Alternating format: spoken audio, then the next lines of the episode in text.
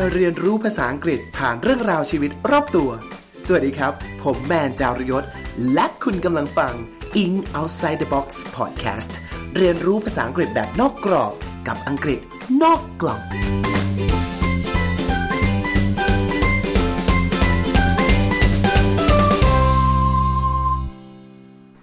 สวัสดีครับขอต้อนรับทุกท่านนะฮะกลับเข้าสู่รายการ In Outside the Box Podcast รายการภาษาอังกฤษนอกกล่องนะครับรายการที่พาทุกท่านไปพูดคุยเรียนรู้เรื่องราวภาษาอังกฤษนะฮะผ่านเรื่องราวชีวิตรอบตัวที่เราจะมาคุยกันในหัวข้อต่างๆเท่าที่เราจะนึกออกนะครับวันนี้ครับเรากลับมาพบกับรายการของเรากันอีกแล้วครับช่วงเดือนที่ผ่านมาเดือนมิถุนายนนะครับทุกๆปีนะฮะเชื่อว่าในช่วงเดือนนี้หลายๆท่านน่าจะเคยได้ยินหรือคุ้นเคยกับสีรุ้งนะฮะหรือคำว่า Pride Month ในช่วงเดือนนี้นะครับถ้าเกิดใครเล่น ไอ จี Story ไม่รู้สังเกตไหมว่า ไอ จี Story จะมีเป็นหลายรายสีรุ้งด้วยมีคำว่า Pride นะฮะเต็มไปหมดเลยหรือผมเล่น Facebook อะไรก็ตามก็จะมีการยิงแอดหรือมีการเขียนบทความเรื่องนี้กันเยอะมากในช่วงเดือนมิถุนายนครับเพราะฉะนั้นวันนี้ครับเราจะมาชวนทุกท่านนะครับไปพูดคุยเกี่ยวกับเรื่องราวของ แอล จี บี ที ครับคืออะไรนะหลายๆคนอาจจะรู้อยู่แล้วบางคนอาจจะแบบเอ๊ะฉันได้ยิน แอล จี บี ที คิว บางคนฉันไปเจอ แอล จี บี ที คิว ไอ เอ ใดๆก็ตามเริ่มยาวขึ้นเรื่อยๆแล้ววันนี้เราจะมาพูดเรื่องนี้กันครับเรื่องของการต่อสู้ของชาว แอล จี บี ที รวมถึงเรื่องของ Pride Month ด้วยว่าทำไมเป็นอะไรมาจากไหนทำไมทุกๆเดือนมิถุนาเราจะมาคุยกันเรื่องนี้ครับแล้วเดี๋ยวเจอกันครับ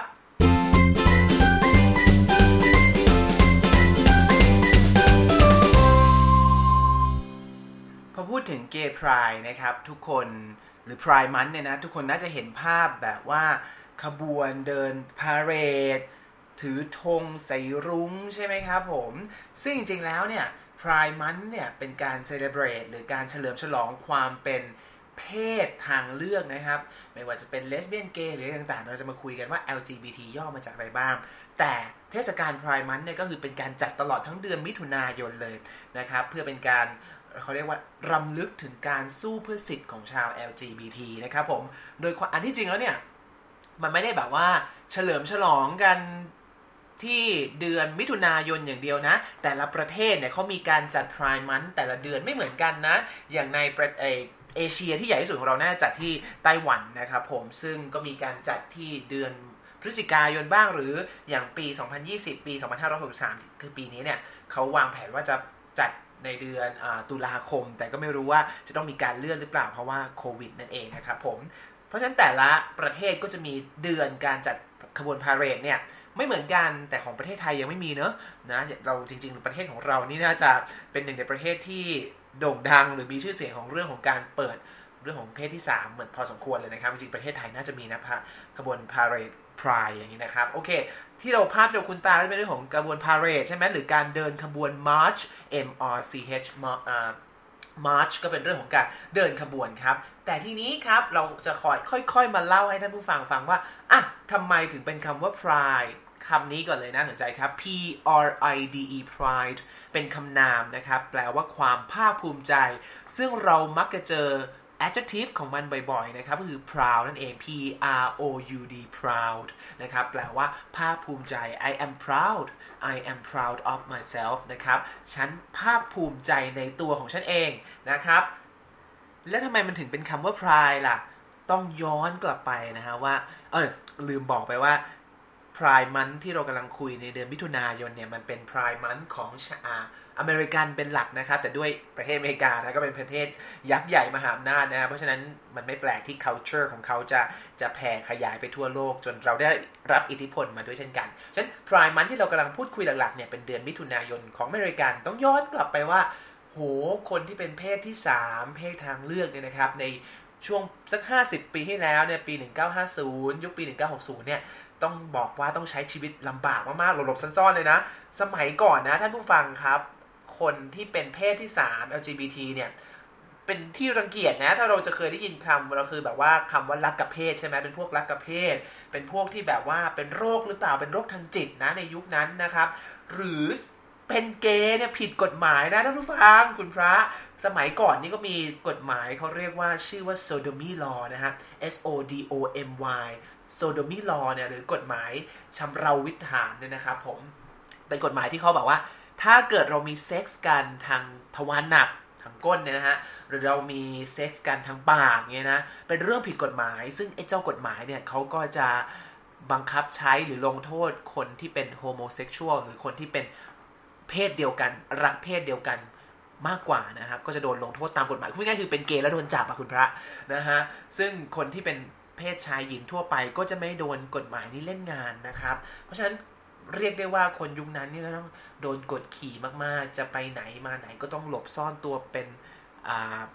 มากกว่าคนปกตินะฮะเราจะไม่เปิดเผยเพราะว่าถ้าเปิดเผยก็จะโดนรุนแรงทีเดียวนะบางประเทศก็ปาหินใช่ไหมฮะสมัยนี้ยังมีอยู่เลยนะครับ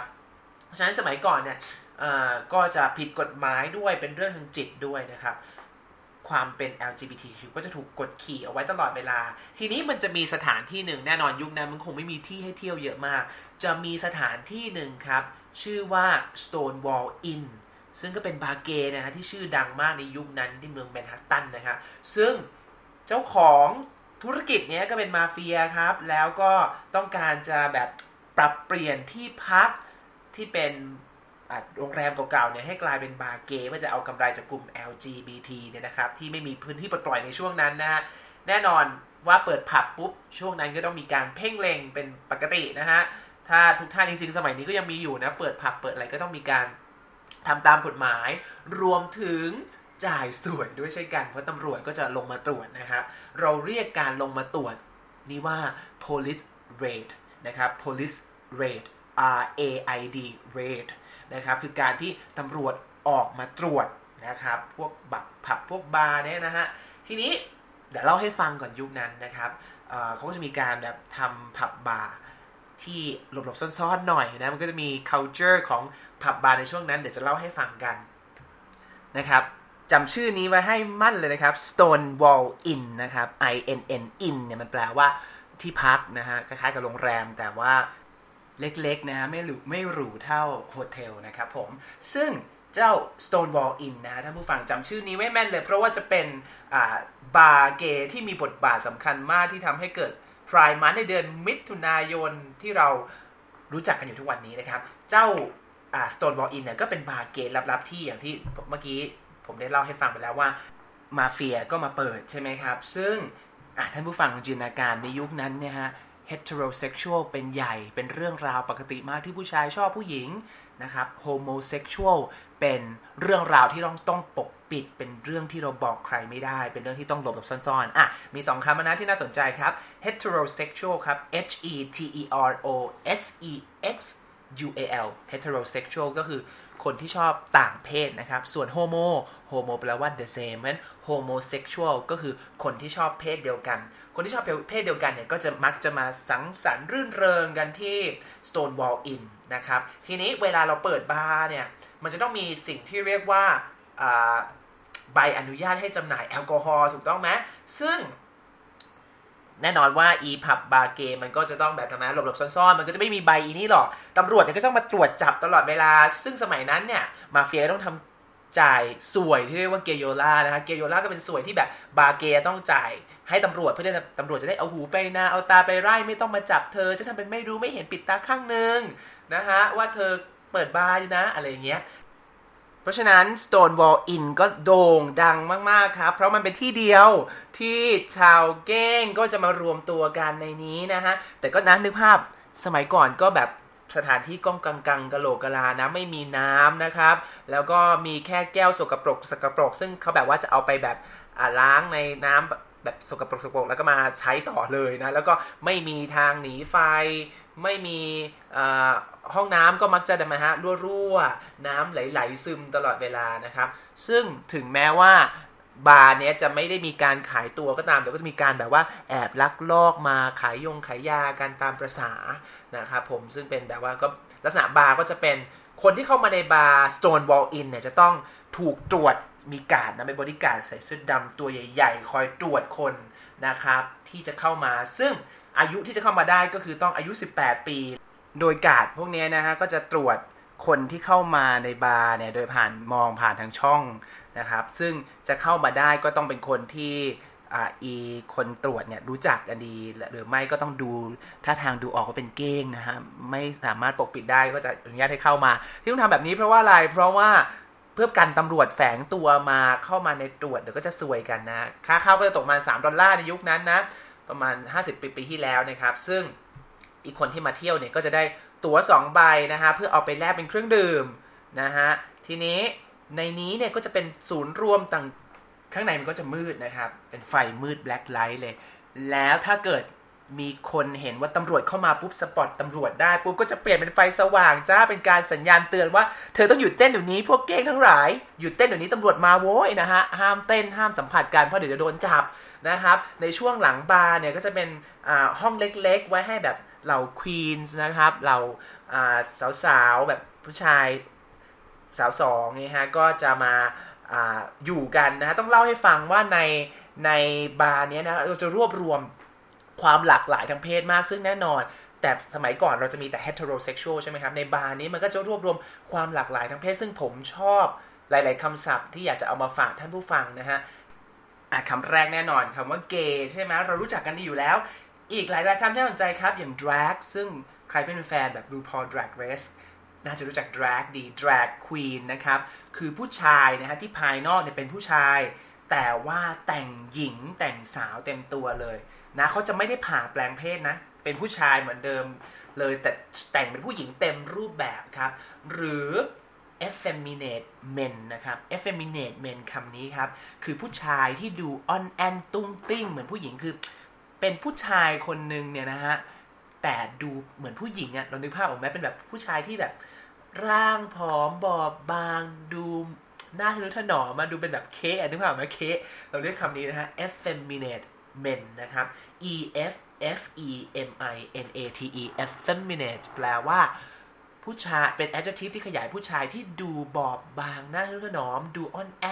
เหมือนผู้หญิงนะครับซึ่งคำนี้แน่นอนมันจะคุ้นๆกับคำว่า feminine ใช่ไหมครับที่แปลว่าอิทธิเพศสตรีเพศดูมีความเป็นแบบสตรีอะนะ feminine f e m i n i n e feminine เพราะฉะนั้น effeminate men ก็คือผู้ชายที่ดูอ่อนแอซึ่งมันจะสวน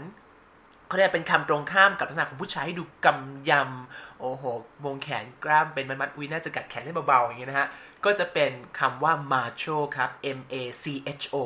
macho อันนี้จะแปลว่าผู้ชายที่แบบกำยำล่ำสันแบบหล่อร่ำเป็นผู้ชายในอุดมคติครับ muscular ใช่ไหม he is so macho he is so macho เพราะฉะนั้น macho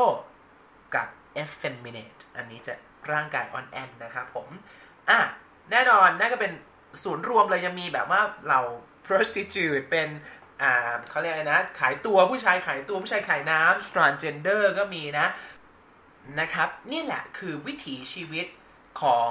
เหล่าเก้งเหล่าเกย์ในยุคนั้นนะครับย้อนไปเมื่อห้าสิบปีก่อนในในอเมริกานะครับทีนี้ก็ใช้ชีวิตกันอยู่อย่างนี้ไปเรื่อยๆแล้วก็มาเที่ยวอย่างเงี้ยหลบๆซ่อนๆโดนตำรวจเข้ามาตรวจบ้าง raid raid ใช่ไหมครับ police police raid คือตำรวจก็บุกเข้ามาตรวจบุกเข้ามาจับนะครับก็เป็นอย่างนี้ไปเรื่อยๆจนกระทั่งวันนึงแบบเดือนมิถุนายนครับเป็นวันที่ทำให้เกิด the mark history เลยนะฮะทำให้เกิดการต่อสู้ของ แอล จี บี ที movement เกิดขึ้นก็คือมีการตำรวจมาลงจับนะฮะจนคนที่เป็นแขกอยู่นั้นนะเริ่มทนไม่ไหวว่าจะกดขี่อะไรหนากูนักหนาโว้ยไม่ไหวแล้วโว้ยก็มีการลุกฮือขึ้นมาแล้วก็ประท้วงเรียกร้องตำรวจนะฮะที่ไม่เป็นธรรมมีการเหยียดมีการไม่ยุติธรรมกับเหล่า แอล จี บี ที ก็เลยเกิดเป็นการประท้วงลุกฮือขึ้นมาและนี่ก็เลยเป็นสาเหตุให้ว่างาน Pride จึงต้องจัดเดือนมิถุนายนเพราะเหตุการณ์ลุกฮือที่โรงแรม Stonewall นะครับ Stonewall นะครับเกิดณวันที่ยี่สิบแปดมิถุนายนเราเรียกเหตุการณ์นี้ว่า Stonewall Riots Stone Stonewall Riots ก็คือการประท้วงลุกฮือนะครับ Riot คำนี้ครับ R I O T Riot ก็คือประท้วงลุกฮือนะครับอีกคำหนึ่งที่เขาเรียกก็คือ uprising ครับ Stonewall uprising uprise คำนี้ชอบมากครับ up up แปลว่าขึ้นข้างบน rise ก็คือผงาดใช่ไหมครับเหมือน the sun rises พระอาทิตย์ผงาดโผล่พ้นฟ้าขึ้นมาฉะนั้น uprise ก็คือการ ไม่ยอมแล้วเว้ยใครถูกกดขี่ฉันไม่ยอมฉันจะลุกฮือขึ้นมาผงาดขึ้นมาฉัน uprise เป็น verb แปลว่าลุกฮือขึ้นมาต่อสู้ uprising จึงเป็นคำนามนะครับคือการลุกฮือเพราะฉะนั้นเหตุการณ์นี้เราเรียกว่า Stonewall Riots Stonewall Uprising ครับหรือมีอีกชื่อนึงครับ Stonewall Rebellion Rebel ก็เป็นอีกคำหนึ่งที่ท่านผู้ฟังเอาไปใช้ได้เหมือนกันนะเป็นคำในทึกๆของ Riot นะครับ Rebellion ก็คือการ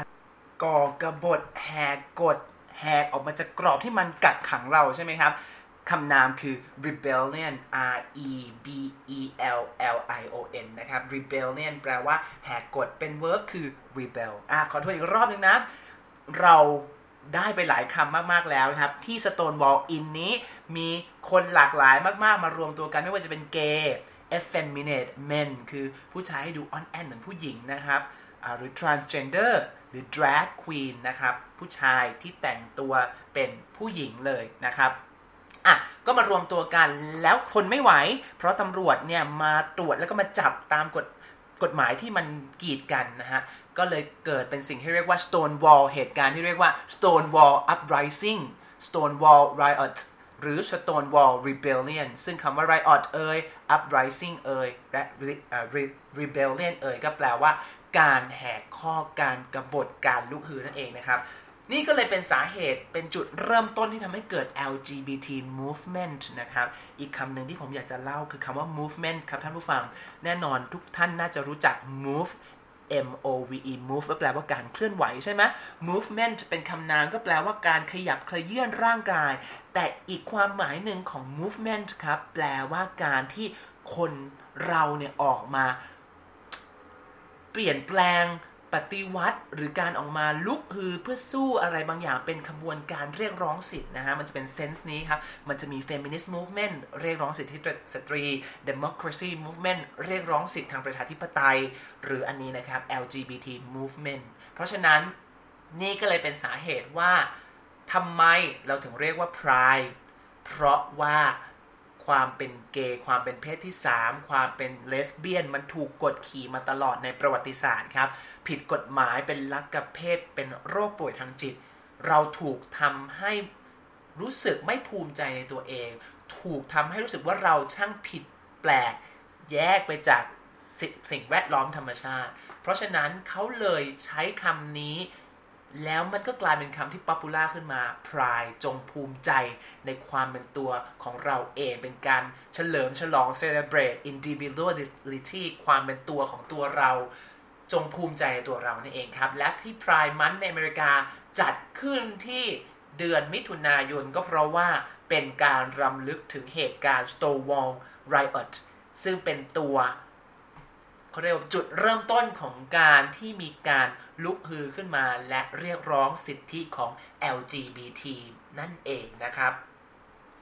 ฉะนั้นท่านผู้ฟังจะเห็นไหมครับว่ามันคือการเซเลเบรตนี่เราจะเข้ามาสู่เหตุผลว่าทำไมเขาถึงมีชื่อว่า แอล จี บี ที คิว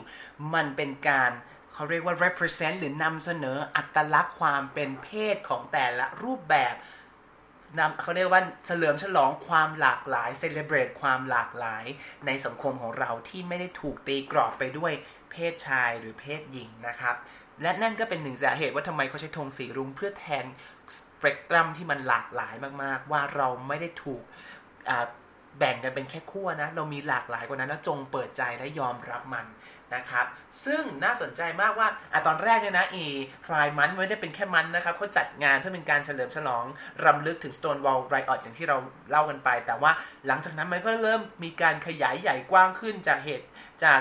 แค่จัดอีเวนต์เป็นแค่วันสองวันก็กลายเป็นตลอดทั้งเดือนนะครับซึ่งคนก็จะมารวมตัวกันแล้วก็มาเดินมาร์ชเดินพาเหรดในช่วงที่เขามีการเริ่มแรกเนี่ยผมชอบประโยคนึงมากเลยว่าคนมารวมตัวกันเพื่อรำลึกเหตุการณ์แล้วเดินขบวนจากที่เริ่มไม่กี่ร้อยคนก็มีการมารวมตัวกันมากขึ้นเป็นพันจนถึงเป็นหมื่นคนนะครับผมโดยเขาตกลงกันว่าจะใช้นะคะธีมในการเดินว่า Gay Pride นะฮะจงภูมิใจที่เป็นเกย์นะคะมีสโลแกนที่บอกว่า Gay is good คนเป็นเกย์ก็ไม่ใช่เรื่องแปลกคนเป็นเกย์ก็เป็นคนดีได้ซึ่งเป็นการล้อกับสโลแกนเรื่องของการต่อสู้เพื่อคนผิวสีในยุคนั้นเช่นกันว่า black is beautiful เป็นการเล่นเสียงใช่ไหมครับเสียง alliteration ตัว b black is beautiful อันนี้เหมือนกัน gay is good นะครับแล้วมันมีความขนลุกมากคือทุกคนก็มารวมตัวกันใหญ่โตเดิน march เดิน parade ใช่ไหมฮะพอไปถึงปลายทางทุกคนก็เดินแล้วก็ตะโกนกล้องพร้อมกันนะครับว่า say it clear say it loud gay is good gay is proud นะครับจงพูดมาให้ชัดพูดมาให้ดังการเป็นเกย์ก็เป็นเรื่องดีได้การเป็นเกย์ก็จงภูมิใจในสิ่งที่เราเป็นนั่นเองครับและนี่คือขบวนการไม่ใช่ขบวนการสิการเดินขบวนนะฮะของเกย์ไพร์นั่นเองนะครับอ่ะเพราะฉะนั้นนะครับวันนี้ก่อนจากกันในโค้งสุดท้ายอยากจะพาทุกท่านไปพูดคุยยุคนี้นะเราคงจะรู้จัก แอล จี บี ที กันอยู่แล้วล่ะตัวผมเนี่ยอัปเดตตอนแรกนะคะจะเห็นว่าเขียนว่า แอล จี บี ที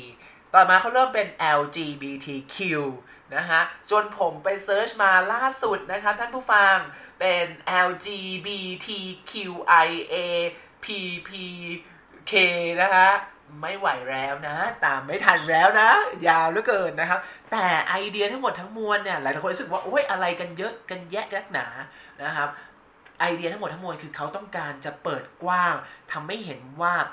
sexual spectrum ของเราไม่ได้ปีแค่ขั้วหรือสองขั้วว่าชายชอบหญิงความจริงมนุษย์เราอาจจะไม่จำเป็นต้องถูก define ด้วยความรักตามขนบธรรมเนียมก็ได้เราอาจจะมีรสนิยมทางเพศที่แตกต่างกันออกไปโดยไม่จำเป็นต้องได้รับการบัญญัติก็ได้ว่าเราเป็นอะไรนะครับเพราะฉะนั้นมันจึงเป็นการโอเพ่นมากๆยินดีต้อนรับที่จะเพิ่มตัวอักษรใน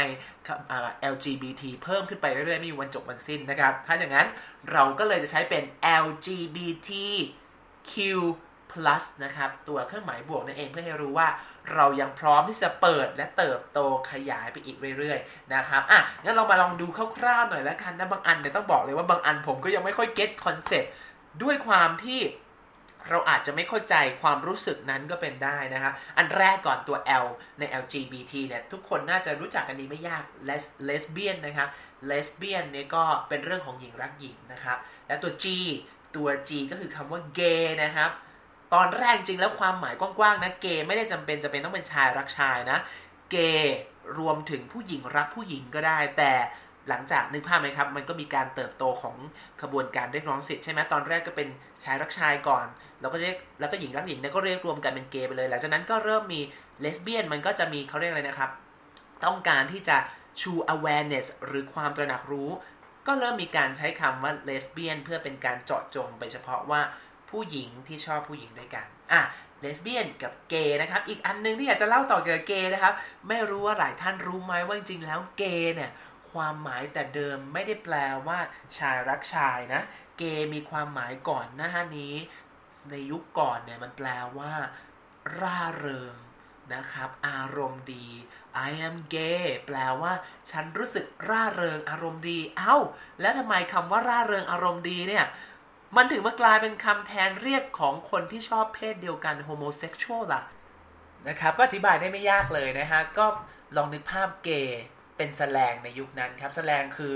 กลุ่มคำศัพท์ที่เราเข้าใจกันในเฉพาะวงการถ้าเราเป็นคนนอกวงการเราไม่ได้ติดตามคนในวงการนั้นที่แชร์วัฒนธรรมนั้นๆเราอาจจะไม่ค่อยเก็ทอย่างเช่นถ้าเราแบบไม่ใช่เป็นคลับหนูรัฐเราอาจจะไม่รู้ว่ามิจจี้คืออะไรหรือแบบว่าหาธรรมแปลว่าอะไรอะไรเงี้ยครับเพราะฉะนั้น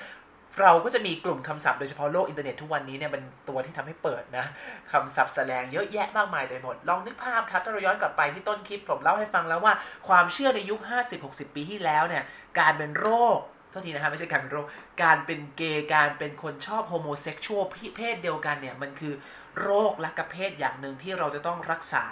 ที่เราไม่ควรผิดแปลกไปจากธรรมชาติซึ่งความเชื่อว่าการเป็นชอบเพศเดียวกันเนี่ยเป็นโรคเนี่ยมันเลยนำมาสู่กฎหมาย Sodomy Law ที่ผมเล่าให้ฟังเลยครับว่าการมีเพศสัมพันธ์ทางทวารหนักการที่ใช้ปากช่วยอย่างเงี้ยมันเป็นเรื่องผิดกฎหมายก็เพราะว่าคิดว่าการทำแบบนี้ทำให้เกิดการเป็นโรคลักเพศเป็นโรคชอบเพศเดียวกันเพราะนั้นก็เลยต้องออกกฎหมายมาห้ามสิ่งเหล่านี้ซึ่ง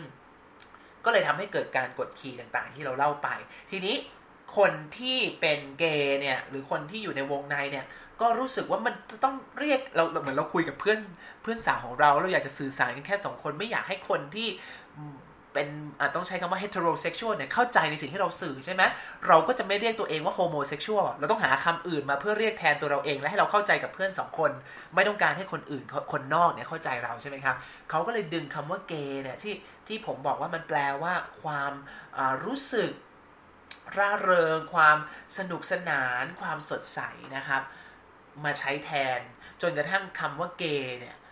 มันเป็นที่นิยมในเมนสตรีมในสื่อหลักใหญ่สุดท้ายจากเกย์ที่เคยเป็นแสแลงเรียกกันเองในหมู่ของคนเฉพาะกลุ่มเพื่อหลีกเลี่ยงไม่ให้คนนอกเข้าใจสุดท้ายความยอมรับมันเปิดขึ้นการใช้ลงไปใช้ในวงกว้างมากขึ้นสุดท้ายคำว่าเกย์จึงไม่ใช่แสแลงอีกต่อไปแต่กลายเป็นคำหลักที่เราใช้สื่อสารแล้วคนส่วนใหญ่ทั้งหมดทั้งมวลเข้าใจตรงกันว่าเกย์หมายถึงคนที่ชอบเพศเดียวกันนั่นเองนะครับผมเพื่อเป็นการหลีกเลี่ยงโฮโมเซ็กชวลที่เป็นคำที่อาจจะสร้าง negative connotation เป็นความหมายลบความหมายในเชิงลบให้ผู้ที่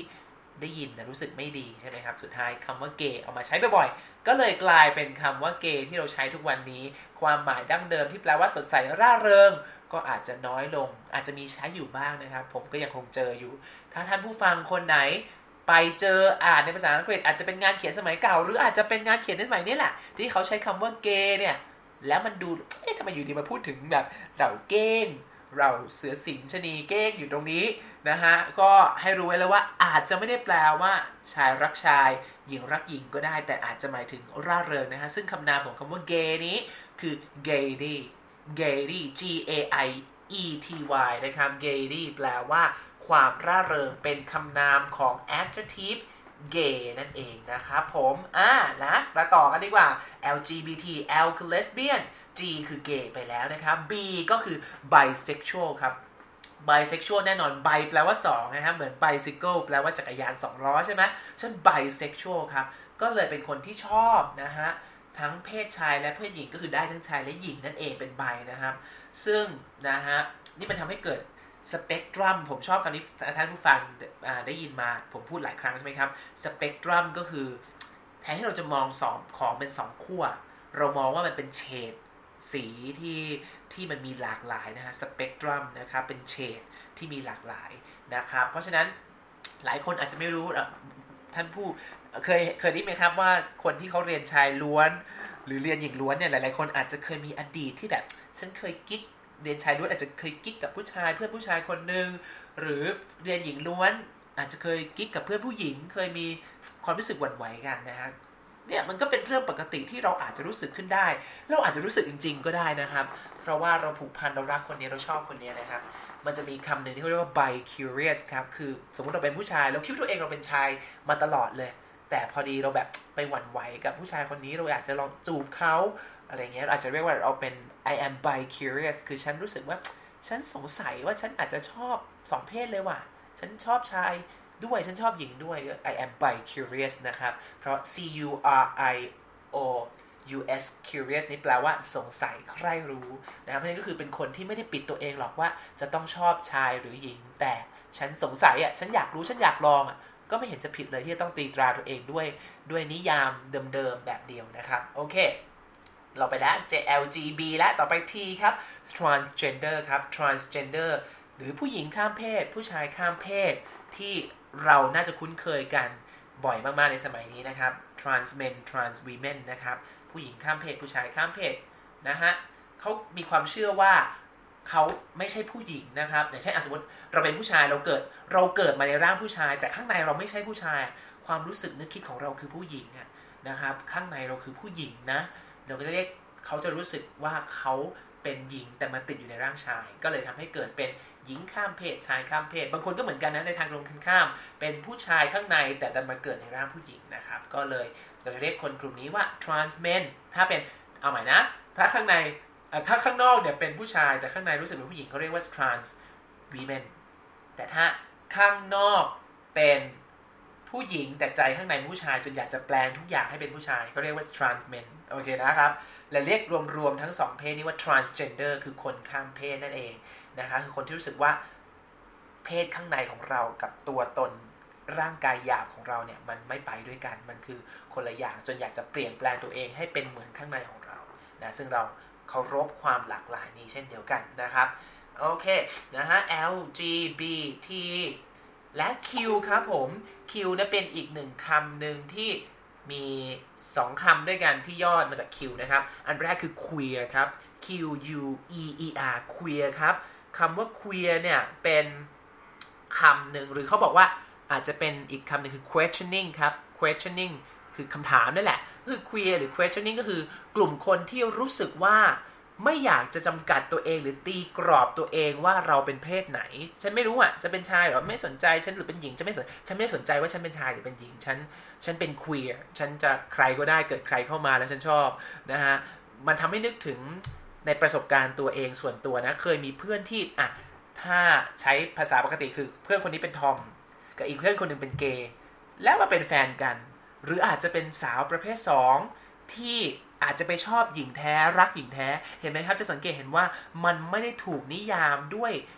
คู่ใดๆเลยอะสเปกตรัมมันกว้างมากๆคนที่เป็นกระเทยเราอาจจะรู้สึกว่าเฮ้ยคนที่เป็นสาวประเภทสองนี้จะต้องชอบผู้ชายสิไม่แต่สาวประเภทสองคนนี้เป็นแฟนกับผู้หญิงคนนี้แล้วก็รักเหมือนกับที่ความรักทั่วๆไปที่เรามีให้กันหรือคนนี้เป็นทอมทอมก็ได้ต้องชอบกับบี้ใช่ไหมที่เรารู้สึกหรือแบบคนนี้เป็นเกย์ก็ต้องชอบผู้ชายแต่กลายเป็นว่าทอมกับเกย์คนนี้เขารักกันเขาเป็นแฟนกันอันนี้ก็เป็นเรื่องจริงที่ผมได้เจอมาในชีวิตเลยนะครับผม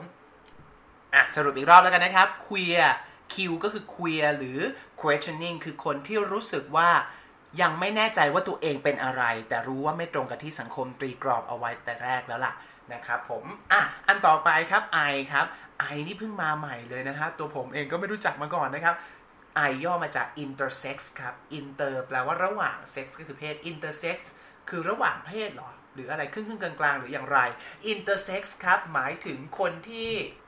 ที่เกิดมาแล้วอาจจะมีอวัยวะสืบพันธุ์ของทั้งสองเพศเลยพูดง่ายคือในตัวเราเนี่ยมีทั้งอวัยวะสืบพันธุ์ทั้งเพศชายและเพศหญิงเลยนะครับจนนึกภาพด้วยความที่ร่างกายมันผิดแปลกแตกต่างไปจากธรรมชาติอย่างเงี้ยปริมาณฮอร์โมนหรือโครโมโซมเพศที่ผิดปกติอะไรเงี้ยครับจนพอโตขึ้นมาหน่อยถึงจะพอโตขึ้นมาถึงจะรู้ว่าร่างกายของเราจะไปในทางไหนนะครับซึ่งฉันคำว่า intersex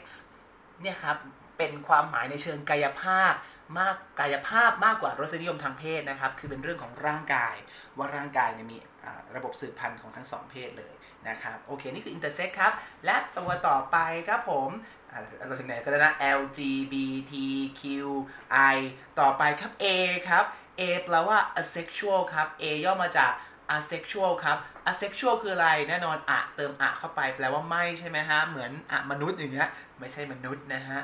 asexual ก็คือคนที่รู้สึกว่าเรื่องทางเพศเนี่ยเราเราไม่ได้สนใจเพศไหนเลยอะคือไม่ได้ซีเรียสกับเรื่องเพศเลยอะว่าเราไม่สนใจว่าเพศชายเราก็ไม่ได้สนเพศหญิงเราก็ไม่ได้สนนะฮะอาจจะไม่สนใจเรื่องของการมีเพศสัมพันธ์เลยด้วยซ้ำนะแต่ไม่ได้หมายความว่าเขาไม่ได้มีความอยากทางเพศนะแต่แค่รู้สึกว่ามันไม่ใช่เรื่องสลักสำคัญในชีวิตที่เขานำมาคิดก่อนเพราะนั้นมีไหมฮะเราจะมีไหมครับเพื่อนบางคนที่เรารู้สึกว่าเฮ้ยอีนี่มันเป็นปะวะแต่เราก็ไม่รู้สึกเราแค่รู้สึกว่าเราไม่เคยคุยเรื่องเพศกับเขาเลยไม่เคยคุยเรื่องแฟนกับเขาเลยว่าแกมีแฟนปะคือเราเรารู้สึกว่าเราจะมีเพื่อนหลังเนี้ยที่เราเราจะมองข้ามกันไปเราจะไม่สนใจว่าเขาจะชอบอะไรรู้เราไม่รู้แหละเราให้เกียรติให้พื้นที่ของเขาแล้วเราก็จะไม่ได้เข้าไปสอบถามหรือคัดคัดคั้นกันว่าตกลงเธออะไรเหมือนเราลืมกันหัวข้อสนทนาเรื่องนี้กันไปเลยนะฮะแล้วเราไปใช้ชีวิตกันเรื่องอื่นดีกว่าอันนี้ก็เป็นเรื่องของ asexual คือไม่ได้ให้ความสลักสำคัญเป็นเขาเรียกสาระของชีวิตใช่ไหมครับอันต่อไป แอล จี บี ที คิว ไอ เอ พี ครับ P คือ pansexual อีกแล้วมาอีกเยอะไปหมดแล้วนะ pansexual ครับ pansexual คือแพนให้ท่านผู้ฟังลองนึกภาพนึกถึงแพนกล้องอ่ะก็คือว่าแพนคือกวาดหมดเลยเพราะฉะนั้น pansexual คือคนที่ได้หมดได้หมดเลยจะรู้สึกรักอยากมีเพศสัมพันธ์หรือแม้แต่ความรู้สึกโรแมนติกรักใคร่ได้กับทุกเพศคำว่าทุกเพศนี้ไม่ถึงไม่เหมือนไบนะไบยังรู้สึกว่าได้ทั้งชายและหญิงใช่ไหมแต่ pansexual คือได้หมดเลยไม่ว่าจะคนนี้จะเป็นเลสเบี้ยนเกย์อ่าอ่าไบเป็นชายเป็นหญิงฉันเอาหมดฉันชอบหมดฉันรักได้หมดนะฮะก็อาจจะเหมือนอ่าเหมือนเหตุการณ์ที่ผมได้เล่าให้ฟังไปที่เป็นเพื่อนใกล้ตัวของเขาที่เป็นเกย์และเป็นแฟนกับอ่า ทอมได้อะไรอย่างเงี้ยนะครับผมอ่ะนี่คือ pansexual ครับนอกจาก pansexual นะครับตัว P ยังย่อด้วยคำว่า polyamorous ได้อีกครับผม polyamorous คืออะไร poly นะครับ poly มันแปลว่าหลากหลายนะครับมันตรงข้ามกับคำว่าโมโนโมโนแปลว่าหนึ่งใช่ไหมครับโมโนโทนอย่างเงี้ยครับก็คือคนที่มีน้ำเสียงโทนเดียวน่าเบื่อใช่ไหมครับโพลีโพลีแปลโพลีแปลว่าหลากหลายโพลีอะโมรัสก็คือคนที่เขามีความสัมพันธ์แบบเปิดนะครับผมที่ไม่ว่าจะเป็นความสัมพันธ์เรากำลังพูดถึง sexual relationship กับ romantic relationship เลยนะครับ sexual relationship คือเราแค่ง่ายๆคือมีมีเพศสัมพันธ์แล้วก็จบแล้วก็แยกทางไปเป็น friend with benefit แต่ว่า sex เอ่อ romantic relationship คือคือเป็นความสัมพันธ์แบบเราอยู่คนนี้เรามีความสุขเราแบบอุ้ยตายแล้วขนลุกตื่นเต้นใจเต้นอย่างเงี้ยนะครับคนที่เป็น polyamorous ก็คือคนที่มีแฟนอยู่แล้วเป็นความสัมพันธ์แบบเปิดนะแล้วก็สามารถไปคบหาคนอื่นได้ซึ่งความสัมพันธ์แบบเปิดนี้ต้องได้รับการตกลงปลงใจของทั้งสองฝ่ายนะครับผมคือนึกภาพผมมีแฟนหนึ่งคนแล้วเราคุยกันตกลงว่าเฮ้ยเราเป็นความสัมพันธ์แบบเปิดนะเว้ยคุณจะไปมีใครก็ได้เราจะไปมีใครก็ได้เหมือนกันแต่สุดท้ายเราจะกลับมาหากันแล้วเราจะเข้าใจแล้วก็จะมีการมาแชร์ด้วยนะครับว่าเฮ้ยวันนี้เธอไปคบกับใครมาวันนี้เธอไปมีอะไรกับใครมาเป็นยังไงบ้างประสบการณ์มาแชร์ให้ฉันฟังอย่าทำเป็นเล่นไปนะผู้ฟังผมมีเพื่อนแบบนี้ด้วยนะครับเพื่อนที่มีความสัมพันธ์แบบเปิดเออแล้วก็แบบเขาเป็นเรื่องที่เขาคุยกันได้สุดท้ายหลายคนอาจจะมองว่าเฮ้ยนี่มันผิดศีลธรรมหรือเปล่าแต่อย่างที่เราบอกว่าเรากำลังคุยถึงเรื่องที่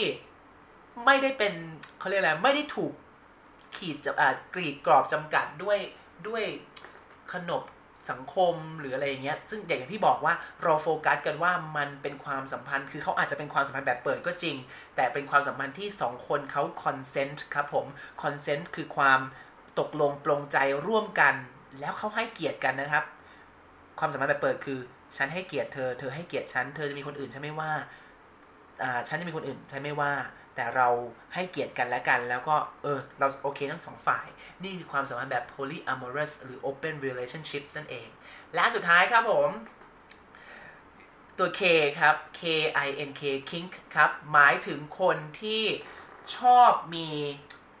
เพศสัมพันธ์หรือมีพฤติกรรมทางเพศที่เขาเรียกว่าอะไรอ่ะมีลักษณะเฉพาะอ่ะนึกภาพไหมเวลาบางคนอาจจะชอบใช้อุปกรณ์บางคนอาจจะแบบมีเซ็กซ์แล้วแบบว่าเอาผ้าคาดตาหรือว่าแบบมัดเอาไว้ในกรงหรือแบบตีฟาดอะไรอย่างนี้ครับเราจะเรียกคนกลุ่มนี้นะฮะว่า kink ครับคือมีรสนิยมทางเพศที่แบบอาจจะบางคนชอบเป็นทาสบางคนเป็นนายอย่างนี้นึกภาพไหมฮะซึ่งทุกคนอาจจะฟังแล้วแบบคุณพระ อี พี นี้เธอพูดอะไรเนี่ยติดเรทเหลือเกินแต่ความจริงแล้วมันคือสิ่งที่กำลังสื่อในเรื่องของ แอล จี บี ที ใช่ไหมครับว่าเรากำลังเปิดใจยอมรับความหลากหลายเรากำลังเปิดใจยอมรับ individuality คือความเป็นตัวของเขาและจง pride จง proud ใช่ไหมครับจงภูมิใจในสิ่งที่เป็นอย่างเงี้ยซึ่งคนเหล่านี้อ่ะอีกแล้วจะเมาให้ท่านผู้ฟังฟังก็คือมีเพื่อนแบบนี้จริงนะเพื่อนที่มันเล่านี่ไม่ได้โกหกด้วยนะแต่แบบอาจจะแบบอีนี้เธอทำไมเธอมีเพื่อนหลากหลายจังเลยเฮ้ยถ้ามีเพื่อนอย่างนี้จริงๆครับเพื่อนมันเล่าให้ฟังว่าเพื่อนไปเจอเว็บไซต์เป็นเว็บไซต์ที่แบบรวมกลุ่มคนที่เขามีความชอบพิเศษอย่างเงี้ยแบบนางก็ไปนางก็ไปเจอคนนี้ในเว็บไซต์แล้วแบบเป็นชอบแบบสวมบทบาทวันนี้รับบทเป็นหมาอย่างเงี้ยก็มีการแบบใส่ชุดเป็นหมามีการมีเพศสัมพันธ์กันโดยท่าท่าสุนัขอย่างเงี้ยฮะแบบใส่ชุดมีกรงด้วยนะแบบเข้าไปที่บ้านแบบจริงจังอลังการเวอร์แอคติ้งคือแบบได้เวอร์มีกรงและเล่นเป็นหมาจะไม่พูดกันนะเวทนางเล่าให้ฟังว่าเวลาส่งเสียงเวลามีเพศสัมพันธ์ก็จะแบบจะต้องจะพูดไม่ได้อ่ะจะแบบจะใช้เสียงก็ไม่ได้ด้วยนะต้องแบบต้องมีฉันรับบทเป็นหมาอยู่ฉันต้องแบบแสดงออกด้วยความรู้สึกเสี่ยวซ่านแบบหมาอย่างเงี้ยแบบสุนัขอย่างเงี้ยนะอันนี้ก็เป็นลักษณะอย่างหนึ่งซึ่งแบบ Amazing เปิดโลกมากเพื่อนมาเล่าให้ฟังคือแบบโอ้คุณพระเอาไปเลยออสการ์ได้เต็มคือแบบสวมบทบาทแล้วแต่ละวันจะมีแบบมีชุดเป็นแบบเขาเรียกอะไรนะเออเป็นแบบอะไรนะในตู้เสื้อผ้าเนี่ยจะมีแบบว่าชุดอ่ะวันนี้เล่นเป็นแบบเล่นเป็นแบบแม่บ้านดีกว่าวันนี้รับบทเป็นแดรคูล่าดีกว่าคือเขาจะสนุกกับกับกิจกรรมทางเพศเฉพาะทางแบบเนี้ยซึ่งนั่นก็เป็นคือตัวตนอีกด้านหนึ่งของเขาในอีกด้านหนึ่งที่แบบที่ไม่ได้เป็นเรื่องของเพศสัมพันธ์เขาก็เป็นคนปกติธรรมดาที่ออกไปทำงานทั่วไปเราไม่รู้เลยว่าเราอาจจะมีเพื่อนที่มีรสนิยมทางเพศที่พิเศษแบบนี้ก็ได้นะครับและนี่คือตัว K kink นะครับซึ่งเห็นไหมว่าความเขาเรียกอะไร การต่อสู้ของ แอล จี บี ที คือการเปิดรับความต่างนี้ที่ไม่ได้กีดกันแต่เราเคารพและให้เกียรติกันนั่นเองครับและนี่คือตัวย่ออัปเดตล่าสุดนะฮะของ แอล จี บี ที เกิดท่านผู้ฟังไปเจอ แอล จี บี ที คิว ไอ เอ พี เค จะได้รู้ว่ามันคืออะไรเราเรียกเรียกย่อว่า แอล จี บี ที พลัส ก็ได้นะครับผมอ่ะและนี่คือเรื่องราวของ In Outside the Box ในวันนี้ไม่คิดว่าพูดไปพูดมามันจะมีความติดเรทเล็กๆน้อยๆนะครับแต่นั่นคือความตั้งใจของเราท่านผู้ฟังเห็นแล้วว่าโลกของเราเนี่ยนะผ่านการต่อสู้มาหลากหลายรูปแบบเหลือเกินในสังคมนะครับไม่ว่าจะต้องต่อสู้เพื่อสิทธิสตรีต่อสู้เพื่อสิทธิของคนผิวสีต่อสู้เพื่อสิทธิของคนที่เป็น แอล จี บี ที แต่สุดท้ายทั้งหมดทั้งมวลที่เราต่อสู้เพื่อหัวใจสำคัญเล็กๆก็คือสิทธิความเป็นมนุษย์ของเราทุกคนเท่าเทียมกันไม่ว่าเราจะเป็นเพศไหนผิวไหนแล้วก็ชอบรสนิยมทางเพศแบบใดนะครับถึงแม้ว่าทุกวันนี้เราคงจะพูดได้ไม่เต็มปากหรอกครับว่าอคติทางเพศอคติทางผิวมันหายไปแล้วจากสังคมของเรามันยังคงมีอยู่ครับแต่สิ่งสำคัญคือเราทุกคนจะช่วยฟูมฟักสังคมที่ดีสังคมที่ให้เกียรติความเป็นมนุษย์กันและกันครับเป็นตัวของเราเองแล้วก็ be proud of yourself ครับพบกันใหม่กับ In Outside the Box ภาษาอังกฤษนอกกล่องครับวันนี้ลาไปก่อนสวัสดีครับเป็นยังไงกันบ้างครับกับการเรียนรู้ภาษาอังกฤษแบบนอกกรอบกับอังกฤษนอกกล่องในตอนนี้ถ้าชอบก็อย่าลืมกดติดตามกดแบ่งปันให้คนที่คุณรักได้ฟังกันทั่วหน้าติดตามรายการของเราได้ทาง Spotify Apple iTunes Podbean SoundCloud หรือจะมาแบ่งปันเรื่องราวของคนรักภาษาด้วยกันได้ที่ Facebook Fanpage In Outside the Box สำหรับวันนี้ต้องลาไปก่อนแล้วพบกันใหม่ครั้งหน้าสวัสดีครับ